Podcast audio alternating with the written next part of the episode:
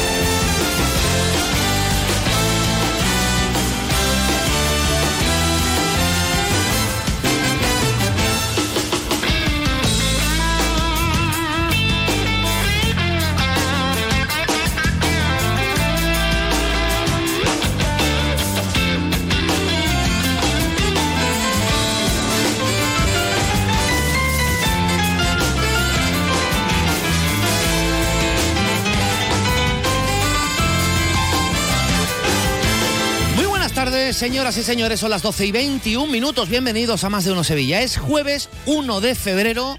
No sé si lo saben. Es importante que sepan que hoy es el Día Internacional del Galgo y también el Día Internacional de las Elecciones. Creo que también es el Día Internacional de la Armonización de las Confesiones Sí. o algo similar. Sí, sí, sí, sí. Pero para que lo sepan, que el saber no ocupa lugar. Bueno, meteorológicamente hablando, nada nuevo bajo el sol, porque efectivamente el sol sigue ahí. Las temperaturas máximas van a llegar hoy a los 20 grados. Hace frío por la noche, nada de dormir con el culo al aire, que las temperaturas por la noche son bastante frescas. En 6 grados se va a quedar la mínima. Precisamente por esto de calor de día, frío de noche, pues algunos estamos un pelín resfriados. En cuanto al tráfico, Chema, ¿qué tenemos? En cuanto al tráfico, en las carreteras se circula con normalidad, no así en el interior de la ciudad, donde hay varios puntos con tráfico intenso, especialmente en la Avenida de la Palmera, entre la Glorieta de México y la Glorieta de los Marineros, y en el Paseo de las Delicias hacia el Puente de San Telmo. Saben ustedes que hay un- una manifestación de tractoristas, con lo cual eviten estos Exacto. puntos porque la cosa todavía continúa. Ahora les vamos a contar los motivos de esa manifestación.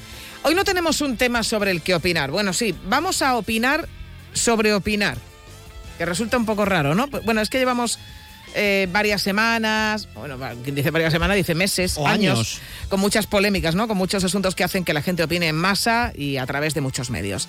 El más llamativo de los últimos ha sido sin duda el cartel de la Semana Santa que también tratamos aquí. Sí, señor, un programa que se basa precisamente en la opinión, en este caso de ustedes, que nos encanta, que para nosotros es muy importante, pero en estos días hay gente que se plantea si, si no opinamos por encima de nuestras posibilidades, si nos hemos olvidado de que hay una opción, que es no opinar, o sea, callarse la boquita. Paradójicamente es lo último que nosotros queremos. Opinadores nuestros, esta es la pregunta, queremos su opinión. ¿Se cansa de opinar o es justo y necesario le cansan las opiniones de otros, pero no la suya. O sea, esto es- también es claro, muy habitual. O sea, yo, eh, yo entiendo que mis opiniones no cansan, pero a mí me parece un exceso lo que opinan los demás. Exacto. Esto también Sí, puede... eso es una, es una sí, variable. es una variable. variable. Bueno, enseguida les vamos a escuchar, pero antes un avance de otros temas que también les contaremos en el programa de hoy.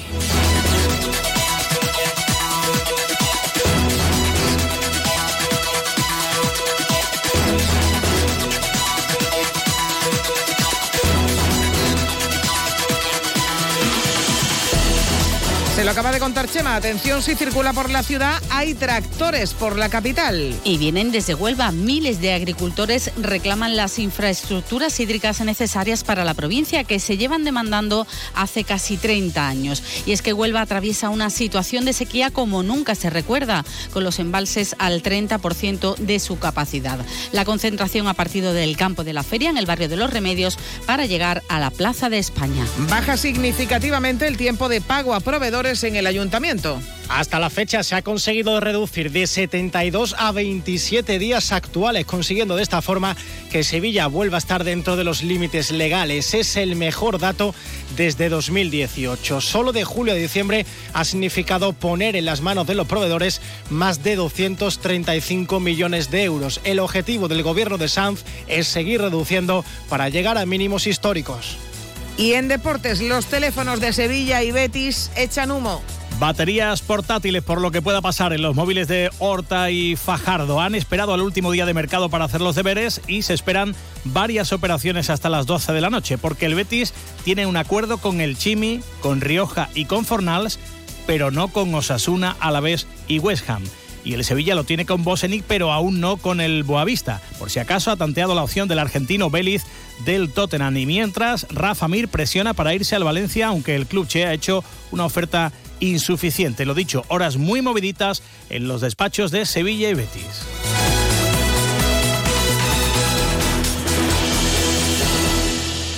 Y parece mentira, pero a pesar de que han pasado ya casi cuatro años ¿eh? desde la pandemia del coronavirus, todavía hay cosas que se siguen recuperando desde entonces. Es el caso del rastrillo que organiza la Asociación Nuevo Futuro, que acaba de inaugurar eh, sus puertas hace tan solo unos minutos, su primera edición después de aquella pesadilla.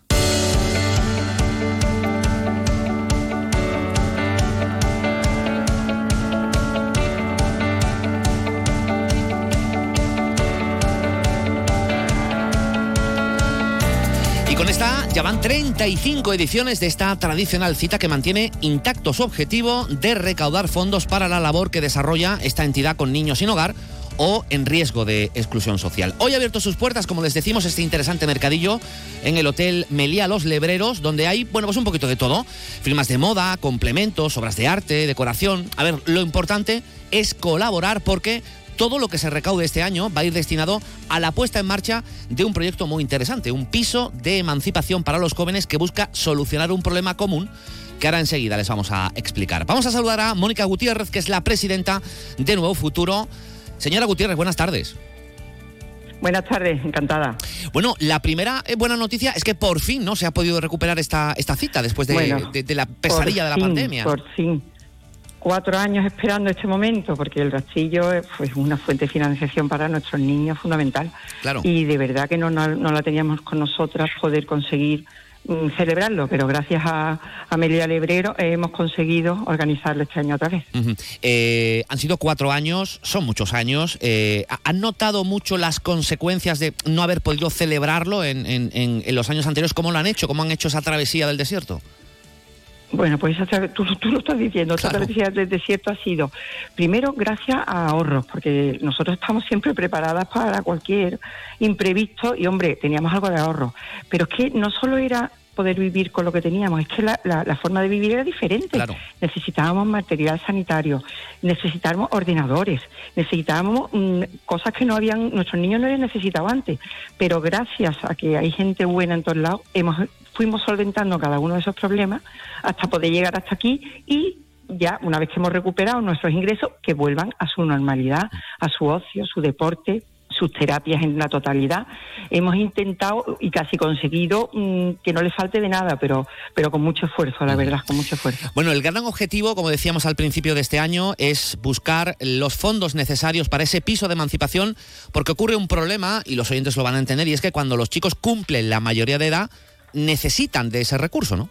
Efectivamente, nosotros tenemos hogares de menores y como su nombre indica, una vez se cumplen 18, los niños tienen que abandonar nuestras casas. Claro. ¿Qué ocurre? Que un chico una chica de 18 años no está preparado de ningún, ni psicológicamente, ni tiene herramientas suficientes, ni está formado mm, mm, para tener una vida independiente, con lo cual mm, había veces que tenían que volver al mismo escenario del que nosotros lo habíamos sacado años antes. Entonces, ¿Qué, qué hemos conseguido? Un inmueble donde acoger a estos niños que cumplen 18 y al menos los dos, tres años que necesiten para terminar de estudiar, para terminar su módulo, para encontrar un trabajo, para, para que adquieran madurez, acompañarlos nosotros en ese camino también. ¿Qué vamos a encontrar eh, en ese rastrillo? Vamos a decírselo a la gente para eh, que se acerque. Luego les decimos eh, los horarios y, y- y las fechas en las que pueden visitar ese rastrillo. Pero, ¿qué vamos a encontrar? Cuéntenos un poco. Pues vamos a encontrar de todo. Vamos a encontrar más de 100, de 100 estamos como 120 expositores puestos de gente joven y de emprendedores, muchos andaluces, muchos de fuera que tenemos moda, tenemos gourmet, decoración, joya, mantones de feria, mm, mantillas para la Semana Santa, aquí cae todo. Luego tenemos una tómbola que es, que es la reina del rastrillo, que es llena de, de- de premios y de muñecas vestidas con trajes de gitana, eso tiene muchísima, muchi- eh, la tómbola siempre ha sido el centro del rastrillo. Y luego puntos de restauración, tenemos una carpa que mm, tenemos eh, instalación en la terraza, en la terraza y en el interior y luego un salón de té. Eh, se puede venir por la mañana, hace dos compritas, se paga tres euros en la puerta, se toma una tapita, un cafelito y se puede quedar aquí pues hasta que oscurezca y nos volvamos a casa.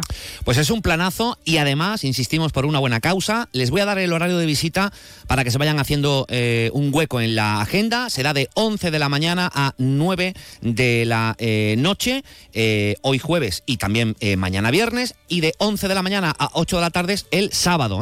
Y como en ediciones anteriores, como explicaba nuestra invitada, el donativo de la entrada serán 3 euros, es un precio simbólico para colaborar en ese objetivo. Haga usted una invitación a los oyentes de, esta casa, de este programa, de Más de Uno Sevilla, para que, bueno, se acerquen allí, oye, de camino, pues, eh, ¿por qué no, no? Hacerse y darse uno un capricho. Pues sí, yo les invito a que vengan y a que Sevilla siga siendo el sostén de estos niños que sin ellos, sin los sevillanos buenos y buenas personas que vienen aquí a colaborar y a, y a, y a pasárselo bien en el rastrillo, no podrían tener la vida de normalidad que nosotros le hemos conseguido dar. Así que todo el mundo al rastrillo, que además hace un tiempo estupendo. Claro que sí, hay, eh, hace un tiempo estupendo, eh, hay muchísimos puestos donde uno puede encontrar, pues, eh, darse un regalito, hacer un regalito o pegarse un caprichito, se toma luego un cafelito, una cervecita, en fin, que es un planazo e insistimos siempre por un buen objetivo como es el que maneja siempre esta Asociación de Nuevo Futuro. Su presidenta es Mónica Gutiérrez. Señora Gutiérrez, muchísimas gracias, un abrazo. Muchísimas gracias a vosotros como siempre, muchísimas gracias por ser nuestro altavoz. Pues en este caso sí vamos a opinar y opinamos que tienen que ir al Rastrillo Nuevo Futuro a comprar algo y a, oye, que va a hacer un buen fin de semana, es un momento ideal para comprarse pues una prenda, una antigüedad, darse un caprichito y bueno, de camino pues echar una mano. Mira, Miguel Cala está deseando que termine el programa para ir. Le encantan los mercadillos. Le encanta, es el muy Rastrillo Nuevo Futuro que no se lo pierde nunca. Además, de verdad, y eso que el futuro no tiene, pero... Está un día más en el control técnico de sonido de este programa y por eso no tiene futuro. Hacemos una eh, pequeña pausa y enseguida eh, opinamos sobre dejar de opinar.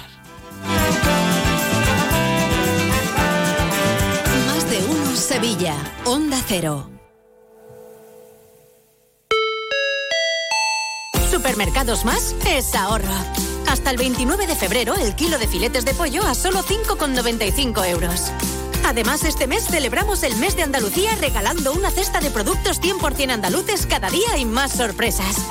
Supermercados Más y supermercadosmás.com es ahorro.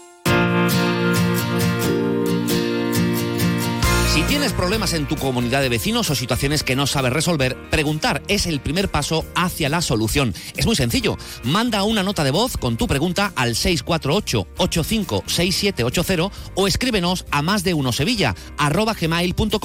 Los profesionales del Colegio de Administradores de Fincas de Sevilla te responden en directo. Confía siempre en un administrador de fincas colegiado.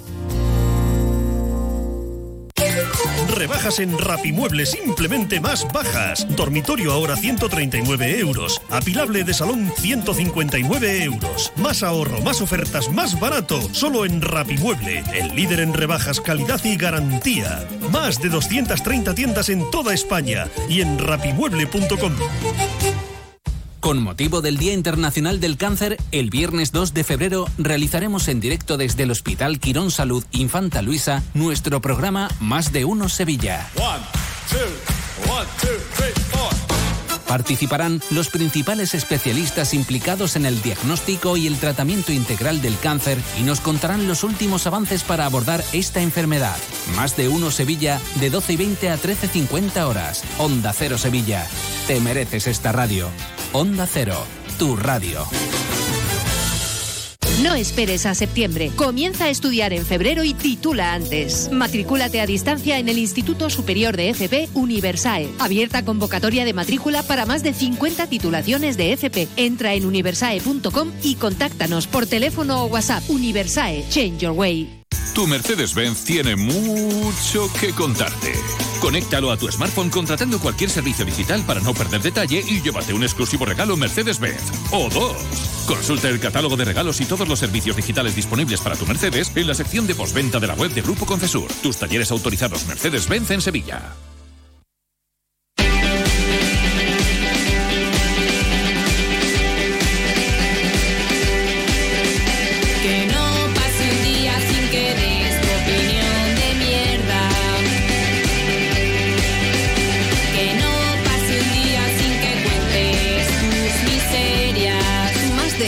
Sevilla. Chema García y Susana Valdés. Onda Cero.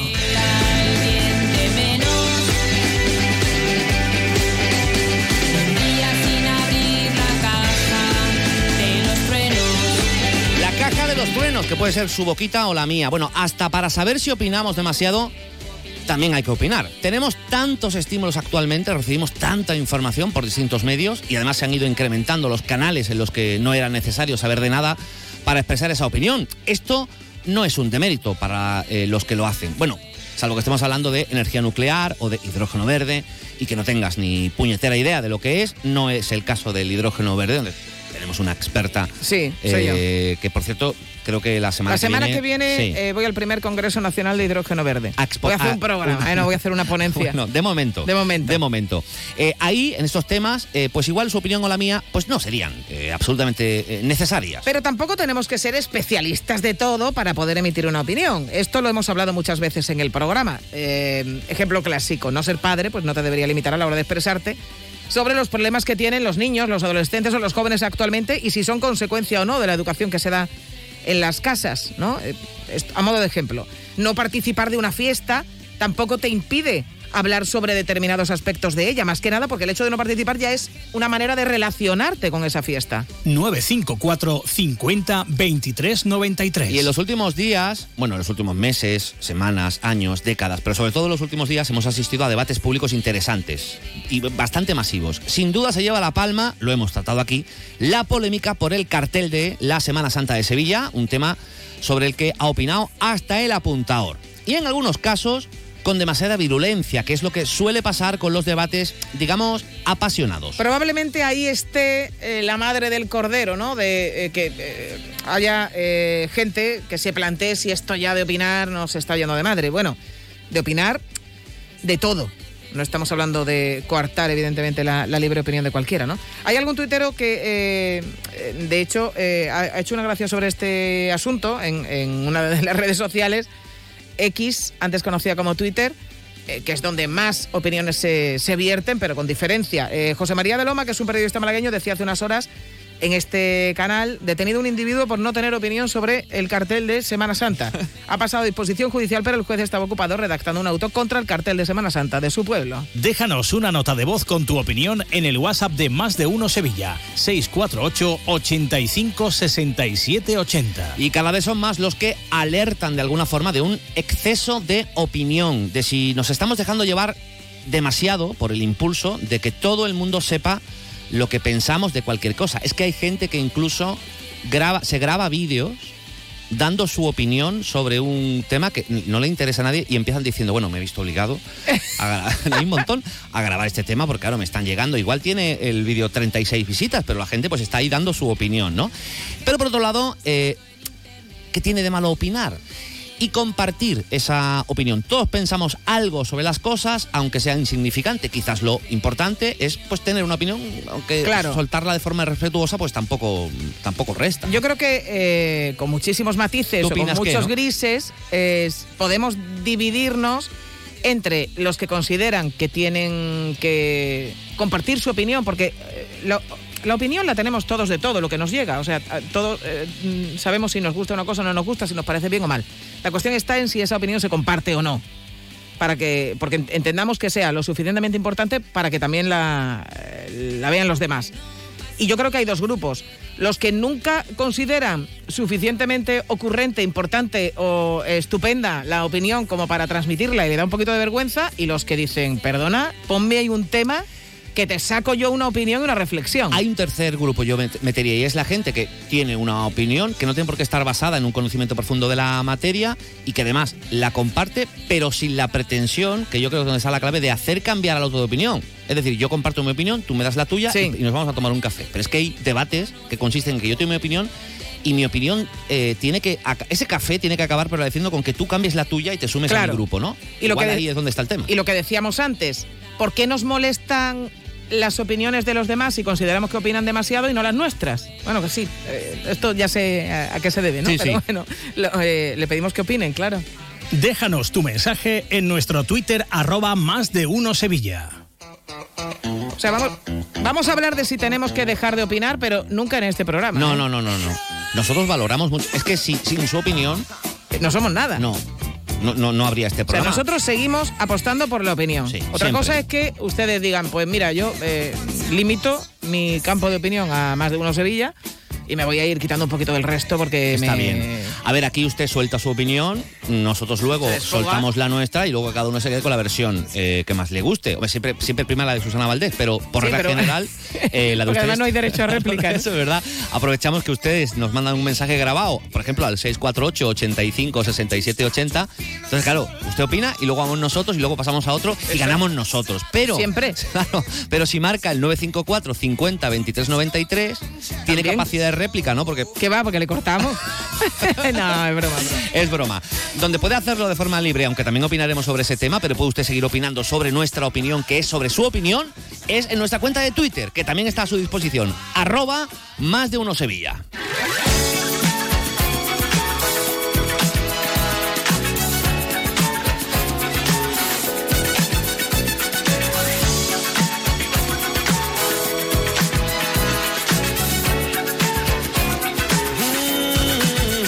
El- la cosa llega a, a un punto por querer opinar que en este programa, en el que siempre dejamos eh, la parte central, sometemos un tema a la opinión y a las consideraciones de los oyentes, si un día pues no entra la opinión de uno, pues se mosquea gravemente. Es más, y ahora vamos a eh, tener un testimonio de esto, hay que decir y aclarar que hay un filtro que es el de Miguel Cala. Miguel Cala es el que maneja todo. Claro. Miguel Cala también tiene capacidad para cortar a nos, eh, cortarnos a nosotros la opinión porque va- cierra el micro y aquí no habla ni Dios. Así que... Ábreme el micro, ¿ves? Todas las culpas para, Miguel Cala. Venga, vamos a escuchar a Emilio Cabreado. Buenos días, buenas tardes, soy Emilio. A mí me viene como al pelo el temita que habéis sacado hoy. Vamos, yo lo digo porque el otro día yo estaba indignado porque mandé una opinión sobre el cartel su- que yo consideraba que era simpática y no sé, para qué le molestaría allí que no lo pusisteis. Y me indigné un montón y me enfadé un montón. Pero también pienso que no tengo que hablar siempre. Pero oye, que me molestó. Pues voy a mandar esa opinión para que se vuelva a escuchar, vamos, para que la escuchéis ustedes, porque yo ya sé lo que dije. Y nada, y si no la ponéis, pues opino que voy a dejar de opinar. Me enfado. La pone- eh, eh, vamos a ponerla, pero eh, cuando nos llegue o cuando la localicemos. La vamos a poner, pero eh, una cosa sí quiero decir. ¿Qué Eh, opinas, Susana? Sí, quiero opinar sobre esto que nos ha dicho Emilio. No, no, no. Lo que quiero decir es una cosa. Emilio nos va a mandar una opinión sobre el cartel de Semana Santa. Hoy no estamos No. hablando, ya hablamos en su día sobre Claro. el cartel de Semana Santa. O sea, no se trata de que ahora empecemos todos a opinar otra vez sobre la obra de Claro. Salustiano. No, no, no se trata de eso. También hay que decir, Emilio, que, a ver, eh, se nos puede acusar de muchas cosas, pero de que tú no participes, Eso- si, si hablas más que Susana, que ya es decir. Efectivamente. Venga, vamos a recuperar Venga, esa va. opinión, va. Hola, buenos días, pareja. Que yo tengo mi opinión, yo soy Emilio. Yo tengo mi opinión. Mi opinión es que este cartel es maravilloso porque hay que saberlo entender y hay que saber interpretarlo. Está claro, es Isco dejando atrás ese rojo palangana de su pasado sevillista y resucitando para el Real Betis, para ser MVP una jornada así y otra también. El que quiera ver más allá es que están buscando excusas. La mayoría de los que se quejan, sevillistas seguramente.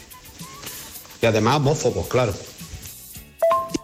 Y evidentemente la herida cicatrizada que se señala es la que le hace Monchi cuando le da una tragantada ahí en la zona de las oficinas del Sevilla Fútbol Club. Bueno, pues Emilio se había currado su broma Con y le molestó. Con el parecido del cartel de Salustiano, Eso es. con Isco. Es- es- estaba este es- bien. Es, un gran ejemplo Sí, sí. para el tema que hoy estamos tratando. Claro. O sea, eh, Emilio eh, quería opinar ese día, probablemente, porque, bueno, probablemente no, seguro, había muchísimas opiniones. Sí, Y hay muchas veces que por una cuestión de lo que duran los mensajes y los tiempos, pues tú dices, pues no metas este porque ya no me cabe y tengo que meter este otro. Que probablemente sería por eso. Pero ya estaba cabreado como una mona Emilio porque su opinión no había salido, ya le Como una habíamos mona no lo cortado, ya- sabemos, ya de- Susana. eh, porque me coartan, a quien no le ha gustado mi comentario. He dicho, como una mona no lo sabemos. Mensaje de mi cabeza. Sí, sí, que deja un mensaje. Bueno, Emilio, a ver, Venga, no te pues cabrees. nada, hijo. que intentamos siempre No te dar, tú, dar tu tú tiempo. opinas, pero que hay veces que a lo mejor no entra. Bueno, venga, más mensajes, va. María de Écija, pues mira, yo creo que son dos, do- hay do- dos cosas por las que opinamos tanto. Lo primero porque sabemos de todo, somos cuñadísimos, somos perfectos, hemos nacido todos como una enciclopedia en el cerebro grabado ya.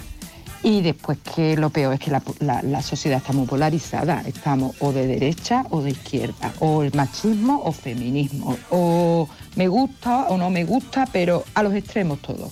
Entonces creo que eso está haciendo mucho daño porque el centro creo que siempre ha sido lo, lo mejor. Pero, y además terminamos peleándonos por tonterías absurdas, ¿no, ¿No pensáis? Besitos.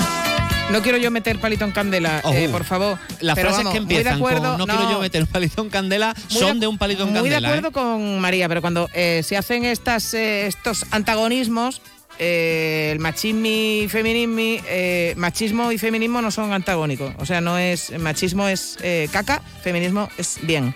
Seguimos.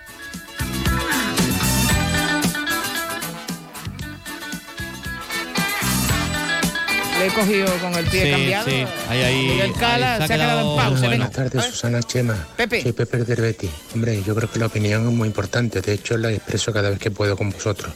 Eh, creo que es mm, eh, propio del ser humano el opinar. Eh, pero esta opinión sola en la radio, con los, con los compañeros, con los amigos, con la familia. Eh, y escuchar la opinión del otro. El problema es cuando uno intenta imponer su opinión a los demás, eh, o faltar el respeto, o ofender, que es lo que está pasando ahora. Que ahora mismo hay gente que no opina porque mm, se, mete en un lío, porque hay gente que le molesta la opinión que tú le, le expreses que sea contraria a la suya. Pero la opinión es perfectamente válida para el ser humano, nos hace crecer como personas. Pues estoy muy de acuerdo, es verdad. Lo importante es compartir pensamientos, compartir opiniones, siempre desde el respeto, aprender un poco también del punto de vista del otro y luego si uno quiere plantearse su opinión lo hace y si no, no, ¿no? Pero siempre cuando se haga con respeto, pues está bien planteado. Vamos al, al patio de Al opinión patio. más grande que, que existe y que tenemos, para bien y para mal, para mal que es eh, Twitter, ahora conocido como X. Dice colores. Todas, todos siempre hemos opinado y criticado sobre todo. Antes estaban los bares, los ambulatorios, el bus y hoy las llamadas redes sociales. En fin, el ser humano es por naturaleza social. Otra cosa es que algunos nos guste mucho y nos pone una, una foto de la vieja del visillo. Estáis todos muy callados, no os contáis nada, en fin, esa- esas cosas, ¿no? Sí, y dice además, eh, pero una cosa es dar tu opinión y otra cosa es usar tu opinión para modificar la opinión de otros. Lolo dice, hombre, por favor, teniendo los estudios de Onda Cero, la pluridoctora del pueblo, ¿cómo nos preguntan eso a nosotros? Pues tiene toda la razón. Bueno, es que la doctora del pueblo también aprende de, Soy de doc- sus bueno, opiniones. es que lo la rebate todas. pueblo pero- eh, ya se me quedó muy corto, ¿no? Eh, soy Claro. experta en, en prácticamente todas las materias. Sí. Bueno, doctora ya es un, ¿no? Bueno, cum laude quizás. Doctorcita, soy doctorcita. Doctorcita de momento. Mira, nos dice Cisco, las opiniones como la caca o los peos, eh, aguantamos los propios, pero no los ajenos. Es- tiene toda la razón, Mm. Cisco, tiene toda la razón. Y yo, ef- efectivamente, yo soy muy de opinar. Yo es muy raro que no opine de algo. Siempre que, tienes una que opinión. pase un tema y yo no opine, eh, eh, fíjate que me paro a pensar y creo que no lo recuerdo. Pero probablemente me tuviera que dar un puntito en la boca alguna vez. Pero porque eh, no sé si les pasa eh, a los que eh, opinan mucho, de todo. Pero es como si eh, tienes una especie de llamada interior que te lleva a opinar y tú dices, pero yo en realidad no tengo ni idea de esto, pero, no está ¿por qué tengo que opinar. Siempre, está bien, eh, aunque no tengas ni idea y tienes una opinión, pues la sueltas y, y- y ya está. No dice Miguel que no, que no opines, que opinas sin saber no se puede. Opinar No sé. sin saber, claro, ver, exacto. pero- Porque, eh, in- insisto, hay temas pues que to- todo, Todo el mundo puede tener una A ver, sensación, todo una el opinión. mundo opina sin saber realmente. Sin saber, ¿qué es saber? Eh, eh, formar parte de, eh, habértelo estudiado, a ver, por, simplemente por vivir en el mundo algo sabes, y si algo sabes, algo opinas. Luego, eh, distinto será, insisto, si es una opinión, da igual que lo hagas sin saber, es tu opinión. Otra cosa será que esta opinión eh, intente convencer a un tribunal, pero si estás tomando un café con un amigo, pues puedes opinar lo que te dé la gana, ¿no? Yo que opino de todo, todo el tiempo y siempre creo que la opinión buena es la mía. Claro, pero en tu caso porque tú sabes de todo. No, no, que va. claro. En mi caso puede ser egocéntrica. Si no sabes, te lo inventas, además. Sí, Es que alguna vez ha pasado también, pero lo, lo cuela también, que es como argumento válido. Bueno, llegan más mensajes al 648 85 67 80. ¿Ves? Que azar orbético de turno. Es que no podemos, es que no puede ser, es que no puede ser. Este es el peligro de opinar y de opinar de todo. Ea, pues ya me callo, me vaya a ir a reñir. Vaya a ganar nota. Se refiere a lo de... Claro, lo de Isco y el cartel. Claro. Ya estamos ahí. Por eso no queríamos tampoco abrir a este limón, este melón, ¿no? Este melo- No, pero bueno, también nos sirve, eh, creo que es Richard, el que, el que nos ha dejado este mensaje, también nos sirve muy bien para esto, ¿no? De, eh, cómo nos molestan en exceso las opiniones del resto, porque parece muchas veces que hasta llegan a ofendernos. Hombre, yo creo que Emilio lo trata con humor y con la retranca habitual Claro, que se tratan estos temas, ¿no? Exacto, y la materia es esta. O sea, está la Guasas eh, Betis Sevilla, Sevilla Betis, está ahí. eh, esta es la gracia, yo creo, ¿no? No hay que enfadarse. No hay que enfadarse, tampoco ha dicho nada malo. Es verdad que tiene un cierto parecido a Isco, pues no y a, y a Jared Leto, este Jared, ¿lo has visto? El actor, el actor sí, es sí, igual, sí, es esclavadito y a otros bueno, no, muchos. El, el actor es bastante más guapo, perdona. Bastante más ¿tú guapo. a, mí más ese, guapo? a mí ese tío es que me alucina, me flipa. tío- Ah, vale, te refieres a. No al A Jared Le- Salustiano, sino. eh, a Jared Leto. Re- Leto. O Leto, como se llama. Es, guapísimo y me encanta. Y Salustiano, por cierto, era el, el- el pintor que me parecía Mm. muy atractivo y no el. ¿Cómo era el otro? Bueno, era el mismo, que tú pensabas que era, era Sí. Salustiano, pero no, Miquel, No, mi- Miquel mi- Ford, ¿no? eh, Miquel. eh, Bayó, Be- eh, Belló. eh, Miquel, no, Miquel, era por favor, Miquel- sí, era Miquel. Ahí, por Miquel. Miquel al- algo Bueno, era. venga, Miquel ahora lo Venga, otra opinión, va. Miquel otra opinión. María de Sija, perdona, es verdad, eh, eh, me- he mezclado. eh, mm, el feminismo con el machismo me refería a las extremas izquierdas, esas que, que ya lo hacen demasiado, mm, ¿sabes? Extremo, por eso me refería.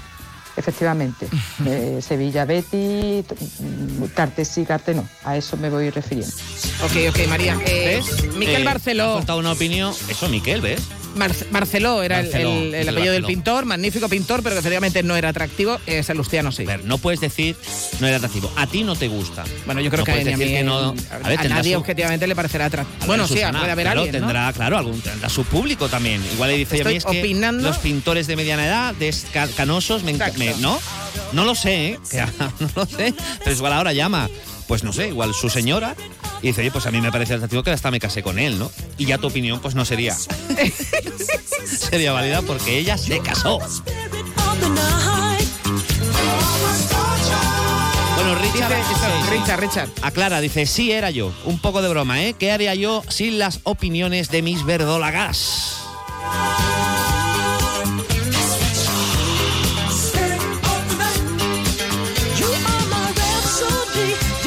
Yo creo que cuando uno opina sin saber, lo que realmente molesta es la, eh, la tensión que le ponga a esa conversación y al mantenimiento de su argumento cuando ambas partes, eh, emisor y receptor, son conscientes de que uno de ellos no tiene ni puta idea y está manteniendo el argumento. Eso es lo que crea la tensión, no la opinión en sí. Pero yo insisto, y, y voy en contra de mi forma de proceder y de actuar, yo insisto en que sería positivo que alguna la dejáramos pasar. O sea, de eh, que de vez en cuando ent- entendiéramos que mm, podemos callarnos. Eh, y, y- y quiero hacer este ejercicio. Sí. A lo mejor me lo planteo como reto en este 2024.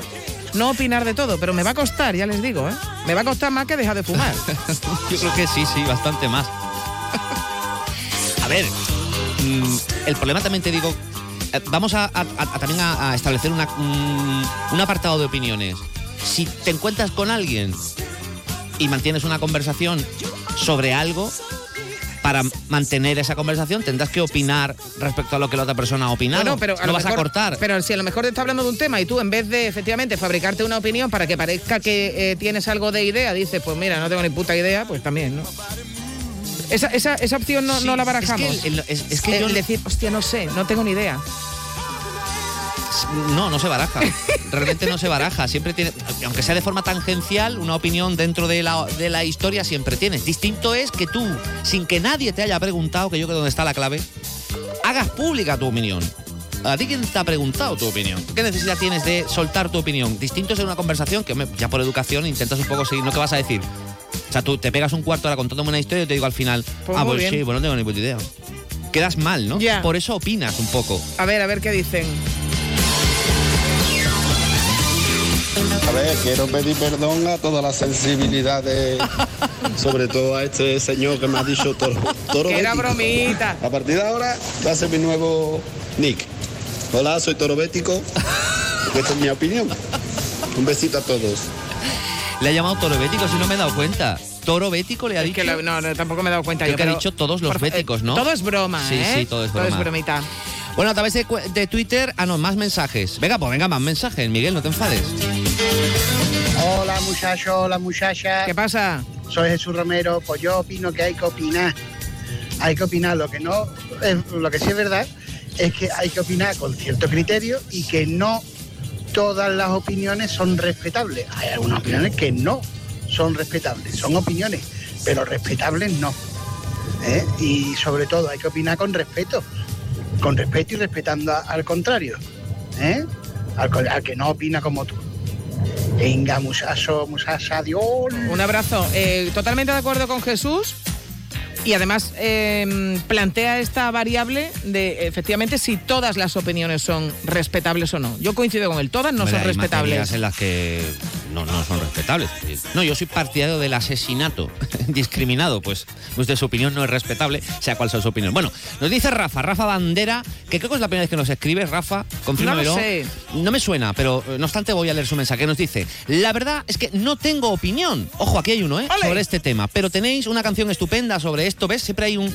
Siempre hay una tangencial por la que se puede opinar. Dice, "Te- una canción estupenda sobre esto de los inigualables. Ojete calor, se llama Opino de qué, que es Opino de qué. maravilloso. Opino de qué, que no es la que hemos puesto no, hemos puesto la de los punsetes, Sí. que no pase un día sin saber tu opinión de mierda. Ojete calor, opino de qué. Bueno, pues la vamos a intentar buscar y te la ponemos y te la dedicamos. La canción de, de Ojete calor. Opino de qué. Además, esto es muy bueno, porque el, el dequeísmo este que es tan horroroso. Yo opino de que. Uy, opino de qué. Opino sí, de qué. Opino de qué. El dequeísmo, es verdad. Oh. Y el laísmo también. También, también horrible.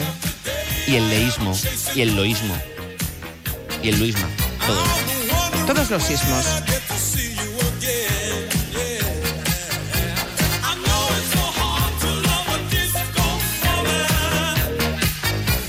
Bueno, insistimos en que eh, sus opiniones son básicas para nosotros, que hemos hecho un ejercicio de que ustedes valoren también hasta qué punto, eh, en otros ámbitos que no son la radio, que por cierto hay que decirlo también, somos, eh, creo, de los pocos programas, por no decir el único, que abre el teléfono, abre las vías de comunicación para su expresión siempre, todos los días. De lunes a viernes. y sin filtro, Y ¿eh? sin filtro ninguno, porque sabemos que ustedes son respetuosos y tienen una opinión siempre válida y argumentada. Vamos con esa canción. Eh, Ojete opino- calor, ¿Opino de qué? opino de qué. ¿Opino de qué? Foros en Twitter o por Instagram. Suelo hablar de aquello que no sé. De cine, de moda,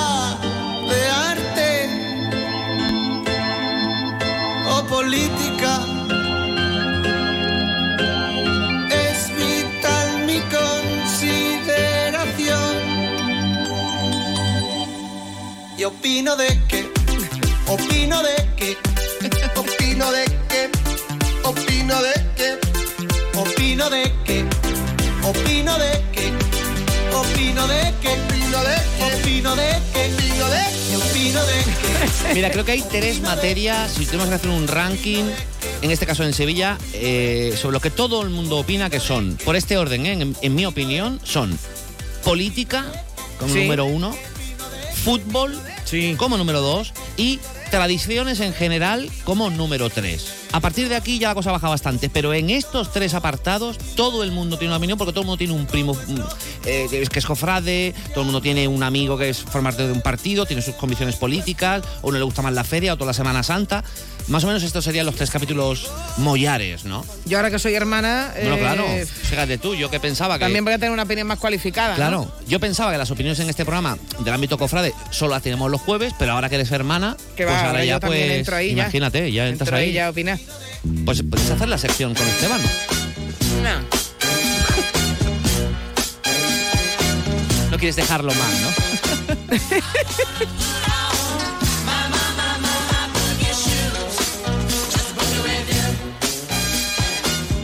Miguel Cala, pon este mensaje. Desde que hemos dejado de fumar, eh, tenemos más mala leche y opinamos más de todo y nos metemos más con todo porque tenemos mucha mala leche en el interior del cuerpo, por lo menos yo.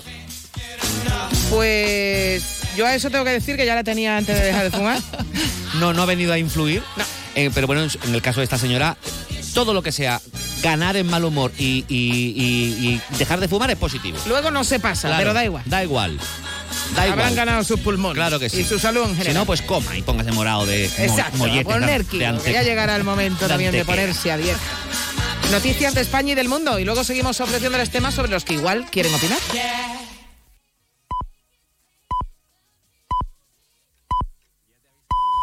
Es la una de la tarde, mediodía en Canarias.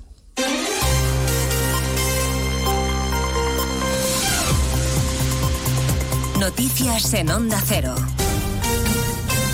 Buenas tardes, avanzamos algunos de los asuntos de los que hablaremos con detalle a partir de las 12 en Noticias Mediodía, empezando en Cataluña porque el presidente Per Aragonés acaba de declarar oficialmente la emergencia por sequía. Más de 200 municipios y casi 6 millones de personas están afectadas por las restricciones de agua ante la alarmante falta de este líquido. Barcelona, Marcos Díaz.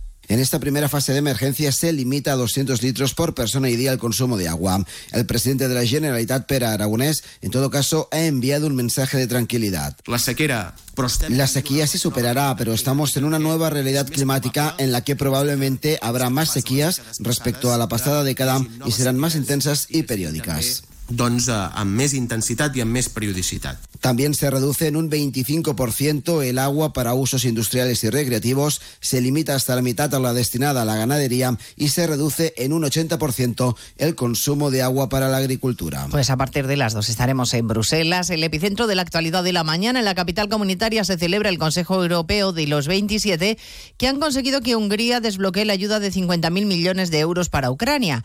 Coincidiendo con esa cumbre, los agricultores europeos han llevado sus tractores a las puertas del Parlamento para reclamar una nueva regulación más justa para el campo. Las asociaciones españolas se han sumado a la sonora tractorada. Era importante estar hoy aquí. La COA nos hemos desplazado un grupo de agricultores y agricultoras de la organización para estar presentes en este proceso de movilización que tiene que ser la unidad de los agricultores europeos reivindicando un mercado justo y unos precios justos para agricultores y ganaderos. El gobierno de Macron trata de aplacar las protestas en su país con medidas de ayuda que va a detallar hoy mismo el primer ministro galo. Aunque sus transportistas siguen en pie de guerra y tratan de nuevo de bloquear con sus camiones los pasos fronterizos en España, problemas también en la frontera con Portugal y movilizaciones y tractoradas en Castilla y León. Redacción en Valladolid, Roberto Mallado. Los agricultores portugueses han cortado desde primera hora la A62 en la frontera en Salamanca y la circulación se ha tenido que desviar por la carretera nacional. Tractoradas también de nuevo en las provincias de León, Valladolid o Zamora capital.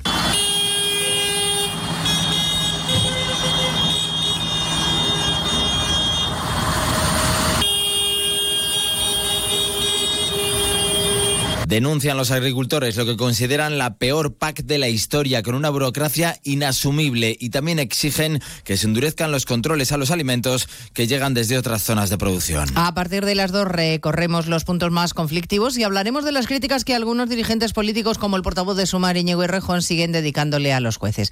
Pese a la petición de ayer del presidente del Poder Judicial reclamando que les dejen en paz, como recordarán. Desde Bruselas, donde participa en la reunión del Grupo Popular Europeo, Núñez Feijóo ha insistido en que dará la batalla en Europa para defender el Estado de Derecho. No son buenos tiempos para la independencia judicial en España, no son buenos tiempos para el Estado de Derecho, pero nosotros no vamos a dar ni un solo paso atrás y vamos a defender el Estado de Derecho de nuestro país y vamos a trasladarle a la Unión Europea, a la Comisión y al Parlamento Europeo que Europa no puede permitirse que la cuarta economía del euro esté cuestionando los pilares esenciales, fundacionales de la Unión Europea. La policía investiga la denuncia por presuntos tocamientos de un profesor a alumnos en un colegio de Málaga. Los niños tienen apenas 6 y 7 años. Redacción en Málaga, Blanca Lara. El profesor dependiente de uno de los centros escolares de la capital malagueña, dependiente de la Fundación Victoria, ha sido ya despedido por esos presuntos tocamientos y conductas indebidas con varios alumnos de entre 6 y 7 años. La Fundación Victoria ha manifestado su colaboración con la Policía Nacional y con la Justicia, señalando su celeridad en la protección a menores. La Policía Nacional ya ha abierto una investigación contra el profesor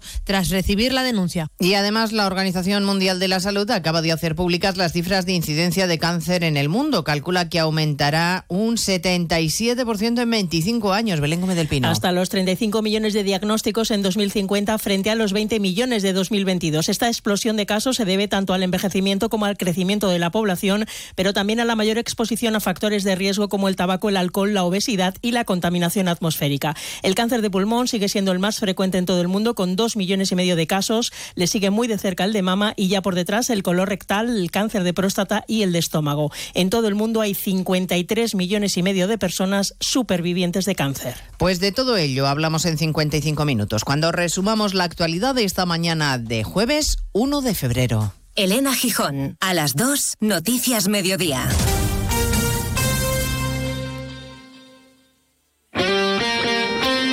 Este jueves, la liga se juega en Radio Estadio.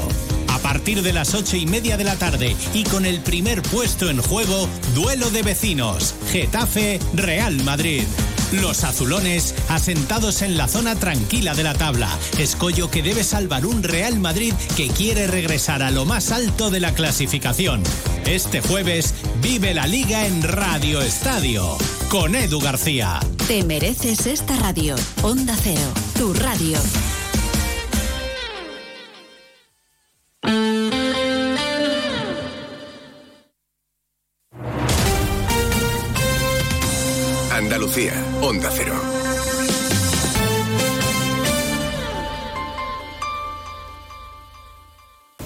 ¿Pero qué estás haciendo, alma de cántaro?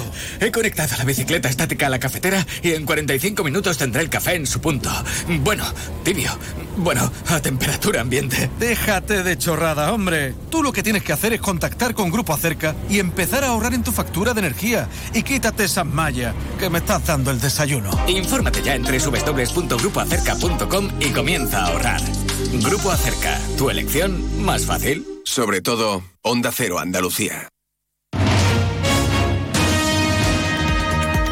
En Onda Cero, Noticias de Andalucía. Jaime Castilla. Buenas tardes, hacemos a esta hora un repaso de la actualidad de Andalucía de este jueves 1 de febrero, primer día de mes en el que alrededor de 15.000 agricultores de Huelva han salido a manifestarse por las calles de Sevilla para reclamar a la Junta y al Gobierno Central infraestructuras hídricas en la provincia de cara a luchar contra la sequía. Denuncian que llevan tres décadas de retraso estas obras y piden la implicación de ambas administraciones. Sequía que afecta duramente al entorno natural de Doñana. El balance que han hecho hoy los responsables de la estación biológica refleja que 2023 ha sido el año más seco y cálido desde que existen registros. Alertan de que se secan lagunas permanentes y que disminuye la biodiversidad, como es el caso de las mariposas o los anfibios. Mientras tanto, continúan las protestas de agricultores en Francia y el boicot a camiones españoles en la frontera. Un transportista de Motril se encuentra ahora en Murcia sin saber qué hacer con la mercancía echada a perder tras sufrir un ataque el pasado sábado. Onda Cero Granada, Ana de Gracia.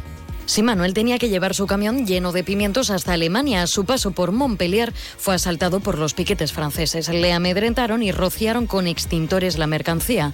Tras ello quedó completamente contaminada y tuvo que volver a España. Ahora no sabe qué hacer con los pimientos y el seguro nos dice no se quiere hacer cargo. Seguimos ahora con el repaso de la actualidad del resto de provincias y lo hacemos por Almería. En Almería investigan la aparición de restos cadavéricos en descomposición en una playa de la isleta del Moro. Se ha abierto una investigación para analizar el perfil de los huesos encontrados. Esta investigación de momento continúa abierta. En Cádiz, el comité de huelga de la empresa del servicio de limpieza viaria y recogida de residuos de la ciudad ha anunciado huelga indefinida durante los días que dure el carnaval en la calle. Dicen que cuentan con el apoyo de más del 85% de la plantilla. En Ceuta, el Consejo General de Colegios Oficiales de Médicos de España celebrará en la ciudad por primera vez el pleno y asamblea de este organismo, donde participarán médicos de todo el país. Una decisión para respaldar la demanda del colectivo local ante la necesidad de que Ceuta cuente con un sistema digno de salud. En Córdoba, el grupo Cunex construirá la primera fábrica de cobre verde en España. Lo hará a partir de materiales recuperados desde chatarras mediante procedimientos que eliminan la huella del carbono. La inversión asciende a 120 millones de euros y dará trabajo a 80 personas. En Huelva. Hoy el foco está puesto en esa manifestación de agricultores en Sevilla, pero también en otros asuntos, como el anuncio que ha hecho la nueva subdelegada del Gobierno, Mario José Rico, que se compromete en buscar una solución para la difícil situación de la playa urbana del Portil ante el riesgo de derrumbe de las casas que están en primera línea. Ha creado de momento una comisión de seguimiento. En Jaén, Cruz Roja reconoce a empresas de la provincia por su compromiso con los colectivos vulnerables. Las empresas se han distinguido en su colaboración con la institución humanitaria en un año marcado por la crisis económica. En Málaga, la Policía Nacional ha abierto una investigación a raíz de una denuncia por presuntos tocamientos realizados por un profesor de un colegio concertado de Málaga a alumnos de 6 o 7 años pertenecientes al primer ciclo de educación primaria. El profesor ha sido despedido del colegio dependiente de la Fundación Victoria, Colegios Diocesanos. Y en Sevilla, la Policía Nacional ha detenido a dos hombres acusados de estafar a más de una decena de personas de avanzada edad de la provincia y robarles unos 13.000 euros. Los arrestados se acercaban a las víctimas cuando iban a sacar dinero a los cajeros automáticos con el pretexto de ayudarlas y luego les engañaban para robarlas. Más noticias de Andalucía a las 2 menos 10 aquí en Onda Cero. Onda Cero. Noticias de Andalucía.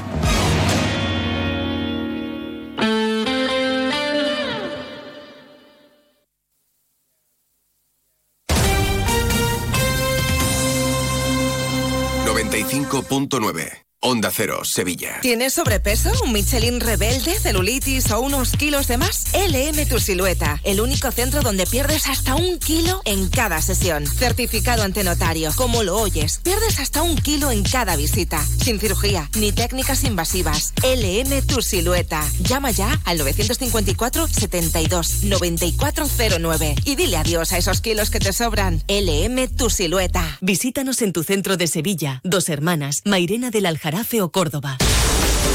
¿Has oído que existen unas ayudas para rehabilitar tu vivienda, pero nunca te queda claro si puedes optar a ellas?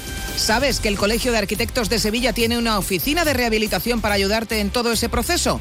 Dos lunes al mes en más de uno Sevilla. Los arquitectos en la onda te cuentan todo lo que necesitas saber. También puedes visitarlos en la Plaza Cristo de Burgos, llamar o pedir cita en el 955 051 200. Rehabilita tu vivienda, la arquitectura a tu servicio.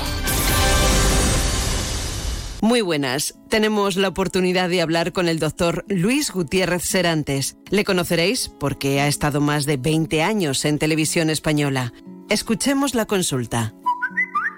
Doctor, me han recomendado tomar vitamina C para un problema de encías sangrantes y para el sistema inmunológico. ¿Cuál me recomienda? Te recomiendo tomar Bit C1000 liposomada de laboratorios Marnis. Al ser liposomada, Bit C1000 es muy eficaz y además mejoramos su absorción. Pide Bit C1000 de Marnis en herbolarios, farmacias y para farmacias. Más información en marnis.com. El 18 de febrero van a pasar cosas fantásticas en Sevilla. Prepárate para 42 kilómetros 195 metros de emociones en el Zurich Maratón de Sevilla. ¿Te lo vas a perder? Para estar al día de toda la información deportiva sevillana, síguenos de lunes a viernes en Noticias de Sevilla 8 y 20 de la mañana con Grupo Avisa. Concesionario oficial Volkswagen, Audi, Seat y Skoda.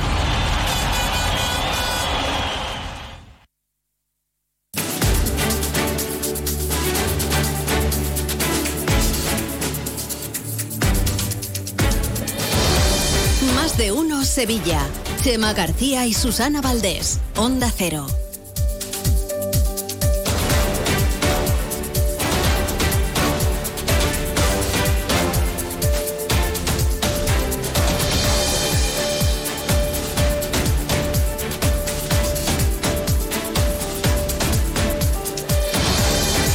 Una y 13 minutos de la tarde. Seguimos en directo aquí en Más de Uno Sevilla, como decíamos, proponiéndoles más temas para que ustedes puedan opinar.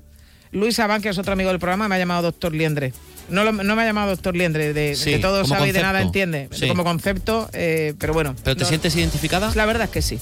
Bueno, ¿para qué nos vamos a engañar? Mira, es una opinión respetable. Vamos a opinar ahora de lo que ha llevado hoy al sector agrícola onubense a Sevilla en demanda de agua con todos sus tractores. Se nota, se lo venimos contando desde el inicio del programa en el tráfico. Sobre todo en las inmediaciones del Palacio de San Telmo, el Costurero de la Reina y el Paseo de las Delicias.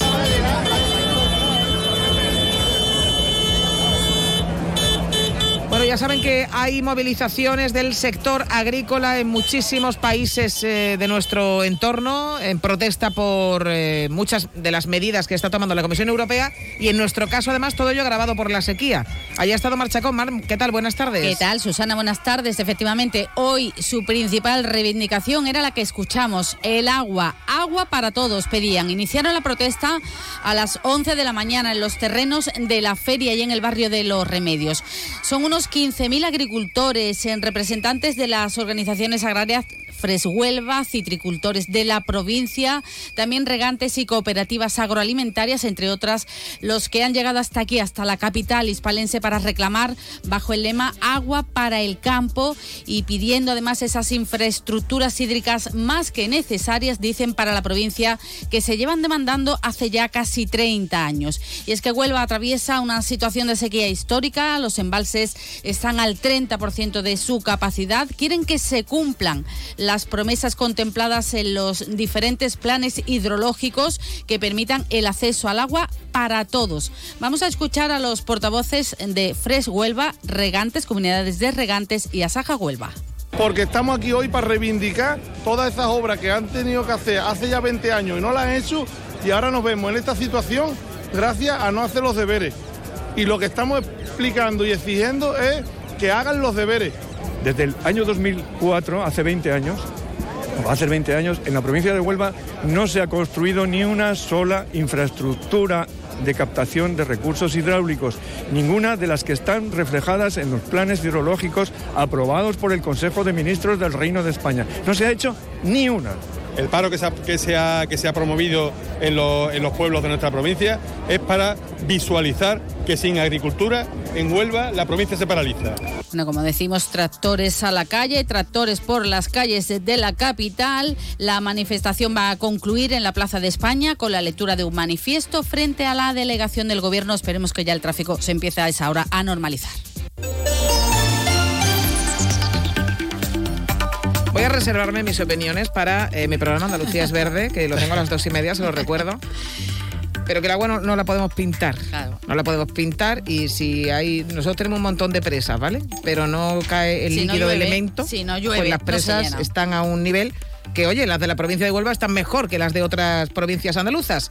¿Qué ocurre? Que los productos agrícolas mayoritarios en la provincia de Huelva consumen mucha agua.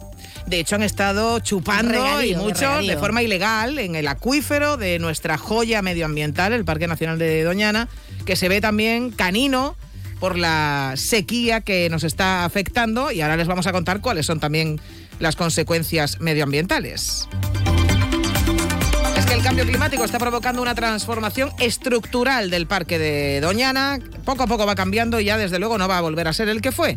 La sequía y las temperaturas más altas de la historia dejan factura en humedales, en flora y en fauna. Juancho Fontán, buenas tardes. ¿Qué tal, Susana? Buenas tardes. El 2023 ha sido el año más seco de la historia de Doñana, con un 20% menos de precipitaciones y un año cálido, con una media de 19,3 grados, también la más alta de la serie. En este entorno se han registrado hasta 14 días por encima de los 40 grados. Esto ha provocado que se sequen las lagunas, provocando en estas zonas un aumento de matorrales y vegetación seca. El matorral ha disminuido la densidad por hectárea, se han muerto muchos pinos y alcornoques centenarios y han aparecido especies invasoras como la vinagreta. Por otro lado, nunca en la historia del parque se habían contabilizado tan pocas mariposas y por segundo año consecutivo no se ha encontrado, por ejemplo, ni un solo sapo común. Los conejos y liebres, que son dos especies imprescindibles en el parque de las que dependen los depredadores, siguen manteniendo poblaciones muy bajas. Según Eloy Revilla, director de la Estación Biológica de Doñana, el cambio climático está detrás de todo esto y denuncia además que se está sobreexplotando el acuífero. Sobreexplotación significa que estamos utilizando el recurso por encima de la disponibilidad, de la capacidad de regeneración de un recurso que deberíamos utilizar como eh, de manera sostenible. El resultado final no solo es el impacto en, en, Doñana, sino va a ser el impacto en el propio sistema socioeconómico que se ha creado, que mientras está utilizando un capital acumulado a lo largo del tiempo, funciona En cuanto se empiece a acabar eh, a agotar ese, ese, ese capital, ese agua disponible, el propio sistema socioeconómico va a tener problemas que ya está ocurriendo. El zorro es el animal más abundante en la zona, seguido del tejón y el meloncillo, mientras que el ánsar común ha registrado la cifra más baja de su historia. También presentan una tendencia decreciente el milano real o el halcón peregrino.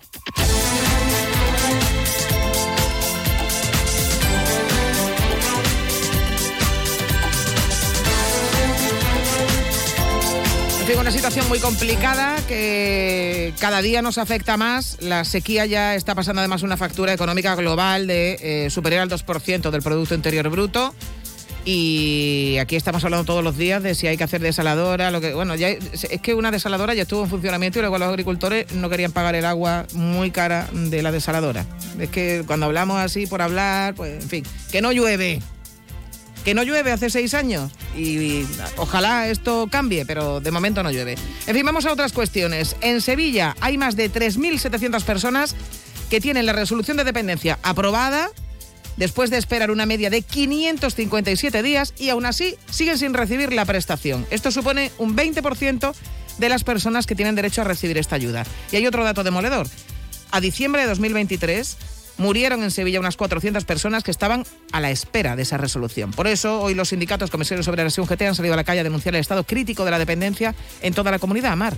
Bueno, y estos datos que tú acabas de ofrecer, hay que sumar que 14.500 expedientes de sevillanos están paralizados a la espera de algún trámite burocrático. En cuanto a las residencias, las cosas no están mejor. Para reducir las largas listas de espera para conseguir entrar en una de estas residencias, hacen falta en la provincia más de mil nuevas plazas.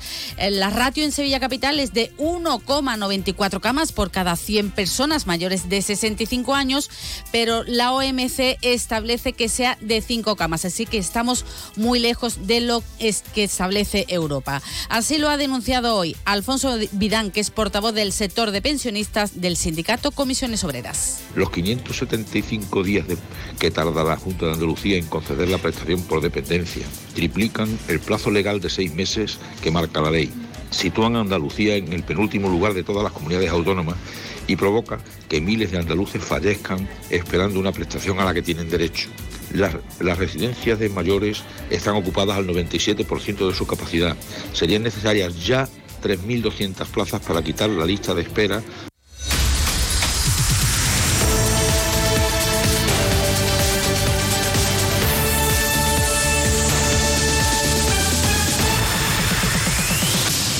Bueno, y desde hoy hay cambios en el calendario vacunal. Comienza la Junta de Andalucía, la Consejería de Salud y Consumo, a vacunar a los bebés a partir de cuatro meses de edad de una vacuna nueva frente al meningococo. Es una vacuna nueva porque ya saben que estas vacunas atienden a determinados serogrupos y la que se estaba poniendo, pues ahora resulta que no hay casos suficientes y es conveniente cambiarla.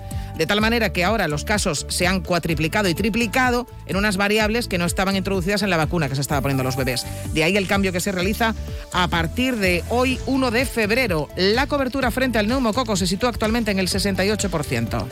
Hasta el día de hoy recibían la vacunación frente al serogrupo tipo C y a partir de ahora se amplía esta protección también frente a los serogrupos A, C, W e Y. Es decir, comenzarán a recibir la vacunación frente a la meningitis tetravalente.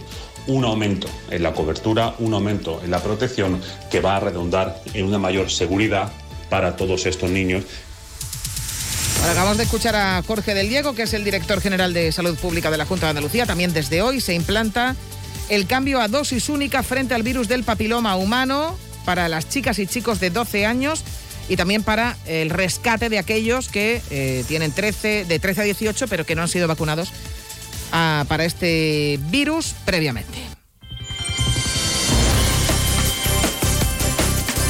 Y el ayuntamiento ha conseguido situar a Sevilla por debajo del límite legal en el pago a proveedores. Ha bajado hasta los 27 días. De esta forma se reduce el tiempo en el que estos proveedores eh, cobran las facturas que le pasan al consistorio. Juancho. Cuando llegaron al gobierno municipal estaba en casi los 72 días y fue entonces cuando el gobierno municipal se puso a trabajar en un plan de choque con todos los técnicos de Hacienda, consiguiendo bajar el pago medio a proveedores hasta los 27 días a fecha de 31 de diciembre. Esto ha supuesto además el desbloqueo de 235 millones de euros que se han pagado de julio a diciembre y que se han puesto en manos de las empresas que estaban pendientes de cobrar. El delegado de Hacienda, Juan Bueno, asegura que de esta forma Sevilla se libra de las posibles sanciones que el Ministerio podría imponer al ayuntamiento. Hemos conseguido que Sevilla vuelva a estar dentro de esos límites legales, salvando así la amenaza del Ministerio de Hacienda de aplicar sanciones al ayuntamiento. Es el mejor dato que tiene este ayuntamiento desde el año 2018 y conseguimos sacar a Sevilla por tanto, de ese furgón de cola de los grandes ayuntamientos en el que estaba sumido en, ese, en esa suma de días de periodo medio de pago a proveedores. Por otro lado, el ayuntamiento sigue a la espera de poner fecha para el pleno de los presupuestos, que será en la primera quincena de este mes. Hoy, bueno, anunciado uno para el próximo día 7, pero de modificaciones presupuestarias, mientras siguen esperando que los grupos, dice, quieran sentarse a hablar. Bueno, pues súmele a todo esto en la sección de folclore que el ayuntamiento va a dedicar una de las portadas del corpus, porque ya estamos también planificando el corpus, amigos. O sea, entramos ahora ya en Semana Santa, Feria, Corpus, ya... ¿Existe el concepto folclore? Folclore, el folclore. ¿No es el folclore? Sí, pero a mí me gusta decirle Ah, folclore y creo que también se puede decir. Bueno, una de las portadas del Corpus va a estar dedicada a San Fernando para darle el sitio que se merece.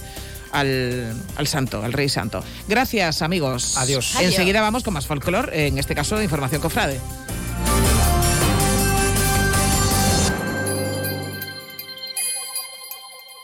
Con motivo del Día Internacional del Cáncer, el viernes 2 de febrero realizaremos en directo desde el Hospital Quirón Salud Infanta Luisa nuestro programa Más de Uno Sevilla. Participarán los principales especialistas implicados en el diagnóstico y el tratamiento integral del cáncer y nos contarán los últimos avances para abordar esta enfermedad. Más de uno Sevilla, de 12 y 20 a 13.50 horas. Onda Cero Sevilla. Te mereces esta radio. Onda Cero, tu radio. El 18 de febrero van a pasar cosas fantásticas en Sevilla. Prepárate para 42 kilómetros 195 metros de emociones en el Zurich Maratón de Sevilla. ¿Te lo vas a perder? En Sevilla también somos más de uno.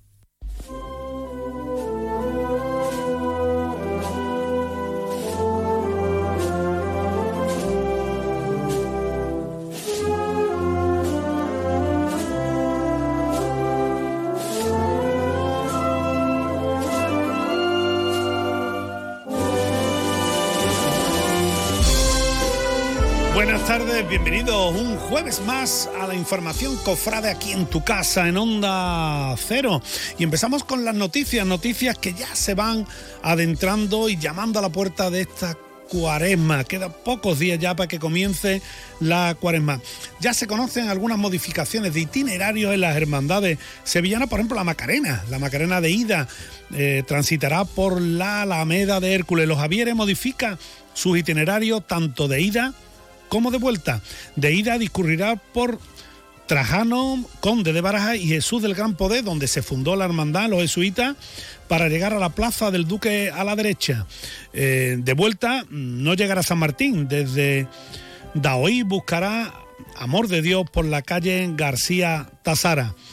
Ya se conocen también el recorrido del Via Crucis de las Hermandades y Cofradía presidido por el Señor de la Redención del Beso de Judas. Será el primer lunes de Cuaresma.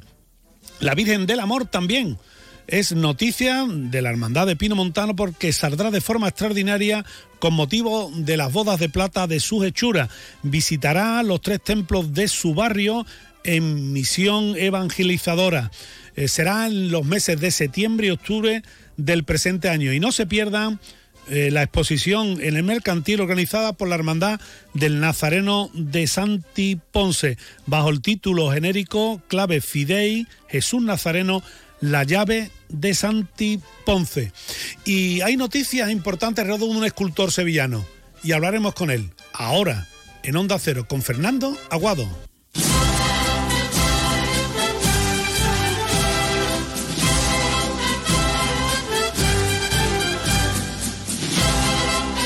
Fernando Aguado, buenas tardes. Hola, buenas tardes. Para nosotros un honor que esté eh, con nosotros en este jueves de previa a la cuaresma ya, porque está remando nuestras puertas, ¿no, Fernando? Sí, hombre, el honor es mío también, por supuesto. Encantado de, de hablar contigo, Esteban, y bueno, más en este tiempo que, que es el nuestro, que a los profesionales nos pone descompuestos porque se nos acaban los días, pero que a la vez es precioso porque llevamos todo el año esperando. Me imagino que mucho trabajo también por tu estudio, ¿no? Muchísimo. Gracias a Dios no me, no me falta, tenemos un montón de frentes abiertos y eh, estamos día, mañana, tarde, los fines de semana. Esta ya es la, son los- la recta final que nos lleva hasta la Semana Santa, pero bueno, siempre digo que es una bendición estar así en este estado laboral.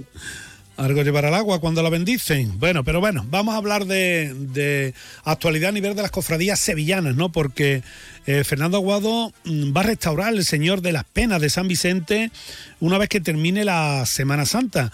Eh, me imagino que mucha responsabilidad también alrededor de esta restauración. Muchísimas, Esteban. Esto es. Tú que además me conoces y sabes que soy una persona que vive esto como un cofrade, porque es lo que yo soy desde que nací. Lo llevo en la sangre. Pues tú con los ojos que miras estas cosas no solo lo ves de una manera profesional, sino que lo ves desde el corazón también. Y claro, pensar que yo voy a tener al Señor de las penas en mi casa, pues te pone los pelos de punta. Igual que me pasó cuando restauré a- al cautivo de Santa Genoveva, que tanto tanta devoción le he profesado siempre y lo sigo sacando de costalero. Son palabras mayores para, para mí, la verdad. Que por cierto, aquella restauración fue espectacular. ¿eh? El señor cautivo vale muchísimo.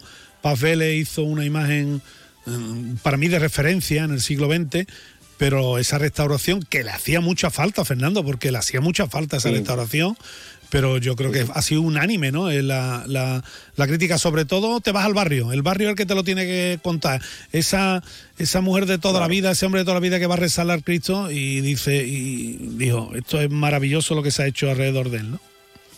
Sí, yo tengo una obsesión en mi trabajo en cuanto a la restauración, eh, mm, siempre pensando en el criterio devocional, que las imágenes tienen que intentar eh, cambiar lo menos posible, puesto que yo siempre he considerado, evidentemente, eh, eliminando todas las cosas negativas que, que tengan de, en su conservación, pero intentar salvaguardar siempre la, la imagen que la gente tiene de, de su, de su claro, Cristo de su. Virgen no, no dejando la, la suciedad ni la mierda, entenderme la palabra. Ujú. un poco basta, pero para que lo comprendamos, eh, pero sí eh, manteniendo un criterio estético que no se aleje de esa, de esa estampa que todos tenemos en nuestra mente, en nuestra mente de las imágenes. Bueno, do- una pregunta muy rápida. Eh, ¿Durante cuánto tiempo aproximadamente estará retirado el culto del Señor de las Penas?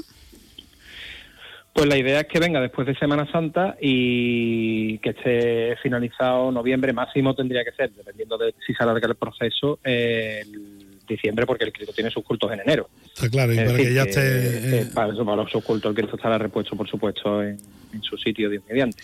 Es noticia también, Fernando Aguado, porque la Hermandad de San José Obrero ha aprobado la realización de una mujer verónica para su misterio. En definitiva, tendremos el, el Nazareno de la, de la Caridad, también tendremos el Cirineo.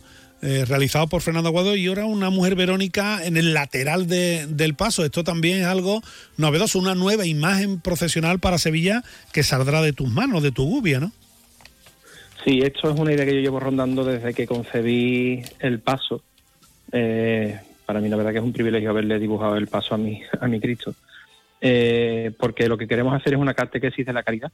Y al final, estéticamente, en la calle, cuando vemos al Señor con el, con el cirineo, eh, lo que vemos es a Jesús Nazareno cargando con la cruz. Pero si no es por su nombre, el significado de caridad no, no está representado. Entonces, dándole vueltas a que todo el programa iconográfico del, del canasto del paso, las cartelas van ahí en torno a la caridad, pues que ese mensaje lo pusiéramos encima del paso y la mujer Verónica, bueno, pues fue, Claro, aunque claro. sean los evangelios apócrifos, la, la única persona, que la única en realidad que se apiada y tiene un acto caritativo con Cristo porque el cirineo lo obligaron, lo que pasa es que él se apiada de él, pero la que de verdad lo tuvo y además fue una mujer, eh, como siempre esa valentía de las mujeres fue ella, ¿no? Y es la manera de completar la catequesis, se lo, se lo comentamos al director espiritual, se ha comentado en Palacio antes de presentarlo a Cabildo de Hermanos, que además hay que quitarse el sombrero con la Junta de Gobierno, porque lo podían haber aprobado sin necesidad de pasarlo por el cabildo de hermanos y arriesgándose a que no salga, le han dado el sitio a sus hermanos. Y es que con esta Junta de Gobierno hay que quitarse el sombrero en muchas cosas. Bueno, Fernando, muchísimas gracias. Se estrenará esta imagen de la mujer Verónica en la Semana Santa, el sábado de pasión de 2025. Pues muchísimas gracias por estar con nosotros, Fernando. Para nosotros ha sido, como siempre te digo, un honor. el honor es mutuo. Muchísimas gracias a vosotros. Bueno, vamos a la agenda. Y es que este fin de semana tendremos de besamano a la Virgen de la Candelaria, también la Candelaria de Madre de Dios, el Señor Oración el Huerto de Montesión en la calle Feria. El viernes tendremos, entre otros muchos actos, a las 9 de la noche un concierto de las Nieves de Olivares en San Antonio de Padua, en el Buen Fin. El sábado, Vía Crucis del Señor de las Tres Caídas de Triana. Eh, a partir de las 7 de la tarde. El domingo, pues el domingo está en Besamano, además de lo que hemos dicho anteriormente, la Candelaria, Madre de Dios. eh, también por supuesto el Señor Oración el Huerto y el besapié del Cristo de la Providencia de los Servitas y habrá un rosario matutino de la Virgen de los Ángeles por las calles de Sevilla Este será la dolorosa de Sevilla Este y el lunes un cabildo general muy interesante en Parque Alcosa para la ejecución de un nuevo misterio para Jesús Nazareno que realizará Navarro Ortega. Bueno, y hoy nos vamos ya, nos vamos, que el tiempo apremia, nos vamos con Virgen de la Paloma, esta marcha que realizara Alberto Escame hace ya casi un siglo.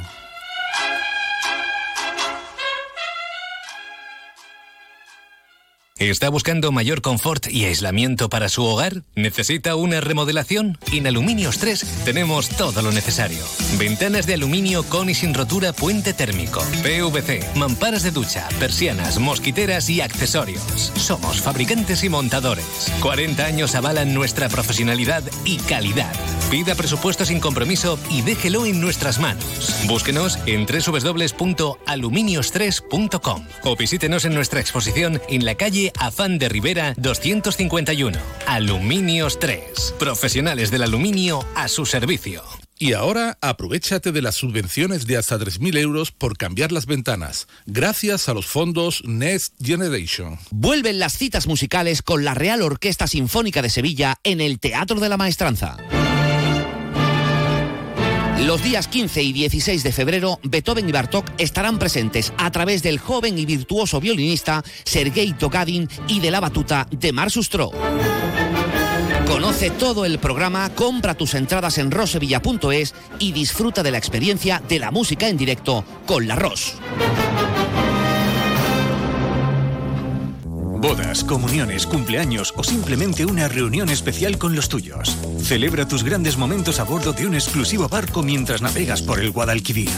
Una experiencia que tus amigos y familiares no olvidarán, por mucho menos de lo que imaginas. Cruceros Torre del Oro. Solicita más información sin compromiso en el 954-561-692 o en crucerosensevilla.com. Y ahora, de la mano de Nimo Grupo y sus concesionarios Toyota Nimo Gordillo y Lexus Sevilla, vamos con la información deportiva. Vamos con la información deportiva. Carlos Hidalgo, José Manuel Jiménez, compañeros, buenas tardes. Hola. ¿Qué tal? Buenas tardes. ¿Quién se va? ¿Quién viene? Oh, Hola, ¿qué tal? buena Hasta pregunta. nunca. Ah, o sea, claro, no- ¿no? no se pueden hacer los deberes el último día. Estudiar el último día es de malos estudiantes y así Pues, están los o hay quien, hay quien aprueba el último día y en quien el- en el suspende. autobús ahí con los Claro. folios ahí. Niño que ponle papel al fa que se ha acabado. Tú sabes Sí. que esas cosas luego vienen problemas, ¿eh? Sí, sí, además. mm, eh, Siempre he querido saber, eh, Carlos, eh, por qué en pleno siglo XXI el concepto fax es Fax. un concepto o es No, no. realmente un fax. Es real. ¿Pero por qué? No lo sé. O sea, que habiendo firma digital. No tengo ni idea. No tienes ni idea, ¿no? Esta No pregunta sé. que te planteo, ¿no? No lo sé, todo el mundo se lo pregunta. Es que esa, esa pregunta tuya se la hace mucha gente. Bueno, que. Mira, espérate, me están dando un fax. ¿Esto qué Un es? fax, a ver. Mira, mira. Ojo. Mira, mira, mira. Ojo, mira, cómo fichaje. es. mira, mira, ojo. A ver. Ojo, a ver, Eh, ¿qué es? ¿Qué pone? ¿Qué pone? Ah, no, es una multa, una multa. Tiene Cuidado. una forma de- Bueno, Es una multa. pues el deadline que dicen los anglosajones es a las 23 horas 59 minutos 59 segundos de esta noche. Así que, pues nada, eh, quedan... ¿Cuánto queda? Hasta entonces no. Nueve horas y pico. Eh, no, no. Eh, hoy hay que estar pendiente de- del mercado porque Betis y Sevilla lo están dejando todo para última hora. El Betis tiene un acuerdo con tres jugadores, pero no con sus clubes. Y el Sevilla lo mismo con Bosenic, acuerdo con el jugador, pero no lo termina de cerrar con el Boavista porque eh, piden más dinero y todavía están negociando. El Betis a esta hora está intentando convencer a Osasuna por el Chimi, intentando convencer al Alavés por Luis Rioja y haciendo lo propio con el West Ham por Pablo Fornals, que recordemos que lo tiene todo pactado con el Betis, bajándose el sueldo incluso con tal de, de vestir de verde y blanco. Y a todo esto, eh, como lo del Chimi no sale, incluso, ojo que nos dicen desde Navarra que aparece el Getafe en escena, como no le termina de salir eso el Betis, pues avanza o intenta avanzar en lo de Bakambú, dicen en Turquía que va a jugar en el, en el Betis, todo en el aire, demasiado en el aire, ¿no? Demasiado en el aire, eh, cuando es la 1 y 39 minutos. No sé si el Betis va a poder eh, cuadrar todas esas operaciones que hay ahora mismo pendientes. Lo primero, lógicamente, es encontrar un sustituto a Borja Iglesias, que lleva ya más de una semana fuera del Betis y todavía eh, el Betis no tiene a su delantero. Por lo pronto, y esa ha sido la noticia en el entrenamiento de esta mañana, ha entrenado con el primer equipo Yanis. Ahí lo tienes. Yanis Senhachi. Ya decimos el otro día, bueno, es raro que, que Yanis no haya entrenado. Bueno, pues Yanis ha entrenado a sus 19 años internacional, internacional sub-19, que es cierto que, bueno, pues eh, esta temporada había marcado 10 goles con el juvenil, 4 con el Betis Deportivo, se le ha ampliado el eh, contrato. Eh, pero todavía no había entrenado las órdenes de Pellegrini. Pues Pellegrini lo ha llamado ya de momento. ha estado en el entrenamiento de esta mañana. La intención, lógicamente, del Betis es la de eh, cerrar un delantero de aquí a las 12 de la noche. Eh, el tema de Bacambú que es una opción que ya eh, conocíamos eh, desde hace algunos días. Eh, según medios turcos, esta misma mañana dicen que ya hay acuerdo Betis-Galatasaray, que llegaría a Bacambú sin coste de traspaso. Llegaría cuando termine la Copa África, esa es otra. Eso es otra, sí. está, jugando con el Congo, el otro día titular en el partido de octavo de final, se clasificaba en los penaltis. Eh, tuvo la suerte el Betis de que ni Marruecos ni Senegal han avanzado, pero sí el Congo, y ya veremos si Bacambú llega al Betis. Pero el Betis sigue eh, apurando esa opción prioritaria que es la del Chimi Ávila. Esa es la opción número uno, pero Osasuna, y podemos escuchar a su director Hoy se esperaba que el Chimi Ávila entrenara de nuevo las instalaciones de Tajonar. Allí ha estado nuestro compañero Javier eh, Saralegui. Javier, ¿qué tal? Muy buenas. Buenas tardes. La noticia del día de hoy es que el Chimi Ávila no se ha entrenado con el resto de sus compañeros, tal y como preveía y anunciaba Yagoba Arrasate, que en sus explicaciones públicas a lo único a lo que se refería era que tenía la certeza de que le habían dicho que el jueves se reintegraba con sus compañeros tras recuperarse de una lesión muscular en el sóleo. No ha sido así. Algunas fuentes apuntan a que incluso ni siquiera ha estado en las instalaciones de Tajonar, mientras siguen sumándose pretendientes para el delantero argentino. El Getafe, que al parecer traspasa a Enes Unal, el Granada, que tiene que desprenderse ya de Brian Zaragoza, se suman a esa nómina, aunque le atan mucho ahora al Chimi Ávila las declaraciones de su representante Carlos Vilicic, asegurando que le apetecía el nuevo desafío en el Betis y que ese era el equipo escogido. Osasuna espera y pide una cantidad importante de dinero por uno de sus jugadores franquicia. Todo indica que estaremos así hasta bien entrada la tarde-noche. Gracias, eh, Javier. Seguro, seguro que vamos a estar allí hasta las 23.59, eh, todo el mundo eh, pendiente de las operaciones. Bueno, pues no termina de haber, haber acuerdo simplemente porque mm, Osasuna no ha recibido la oferta que cree que debe recibir. van a escuchar al director deportivo. Dice que no quieren vender al Chimi. No quieren vender al Chimi significa no lo queremos vender por los 3 millones que ha ofrecido el Betis. O sea, si el Betis sube bastante... Eh, por lo menos el doble, Claro, es que 3 em, millones, ni 4 ni 5, eh, son cantidades que vayan a aceptar Osasuna anoche. Eh, justo antes del partido que terminó perdiendo Osasuna con el Barça, decía esto Braulio. Bueno, pues es cierto que el Betis es uno de los equipos que lo pretende, pero bueno, esto es como, como todo. Al final estos son tres partes y nosotros no queremos vender al Chimi, queremos que vuelva, que en principio a volver mañana y, que siga haciendo goles para, para nosotros, que es lo que al final para lo, para lo que lo firmamos. Bueno, eh, si no sale lo del Chimi, ahí está la opción de Bacambú. Si no sale lo de Bacambú, el Betis había intentado también lo de Patson Daka, delantero del Leicester. Pues el Leicester ha dicho que no. Eh, porque el Betis quería una cesión, eh, Maresca cuenta con él y eh, solo saldría en forma de traspaso y el Betis por DACA no contempla un traspaso. Y mientras Juanmi ha pasado de largo, ya ha roto su cesión con el Al Riyad y esta misma mañana se ha hecho oficial la cesión hasta final de temporada por parte del Betis de Juanmi al Cádiz. El resto de operaciones también en el aire. el Betis ha hecho una oferta por Luis Rioja, una oferta al Alavés que han calificado en Vitoria de oferta de broma. Una primera oferta eh, superando los 2 millones eh, de euros, exige mínimo el doble. El eh, Deportivo a la vez, que recordemos, se había remitido en estos primeros días a la cláusula de rescisión, pero bueno, es cierto que es un jugador que supera ya los 30 años y si el Betis supera esa primera cantidad, mínimo en el doble, 5 o 6 millones de euros, ahí sí empezaría a negociar el Deportivo a la vez. O sea que llegados a este punto, operación eh, ciertamente complicada, a pesar de que evidentemente el primero que quiere venir al Betis es eh, Luis Rioja. Igual que quiere venir al Betis Fornals, que se ha bajado incluso el sueldo, ya lo tiene todo acordado con el Betis, pero claro, falta el acuerdo con el West. Aquí muchos acuerdos con futbolistas, cero acuerdos con clubes. Sí, aquí jugadores apretando lo suyo, eh, dando facilidades para con el Betis, lógicamente, porque como tú dices, se bajaría de forma importante el salario, pero de momento no hay acuerdo por el West. Cuando se haga oficial que se va a hacer la salida de, Luis Enrique, yo creo que bueno el, Betis eh, sí por este futbolista de 27 años podría hacer una oferta económica más importante. Lo de Luis Enrique que anoche se encargó ya el dueño del Botafogo de anunciar en sus redes sociales el, el acuerdo, pero falta la oficialidad. En el Sevilla, tema Bosenic acuerdo, pues prácticamente lo mismo, acuerdo con el jugador, el delantero eslovaco, no hay acuerdo todavía con el Boavista. La última oferta del Sevilla es de 5 millones y el Boavista piden entre 7 y 8 millones. ¿Qué ocurre? Que en Inglaterra aseguran que Víctor Horta ha llamado al Tottenham para eh, preguntar por Vélez y decir eh, que quieren traer a este futbolista argentino delantero de 20 años. Eh, está jugando muy poco en el Tottenham, ha jugado solo 163 minutos y ha marcado dos goles entre Liga y la Copa Trophy. Pero Ojo este asunto. Este futbolista se lesionó de la rodilla el 31 de diciembre. Eh, dijo su entrenador que tenía afectados los ligamentos de la rodilla derecha, que no iba a necesitar cirugía, pero que iba a estar dos meses de baja. Lleva uno. Eh, hace seis días, seis días, su entrenador dijo que Vélez estaba lejos de volver a jugar con el Tottenham, que todavía no estaba físicamente bien, estaba lejos, hace seis días.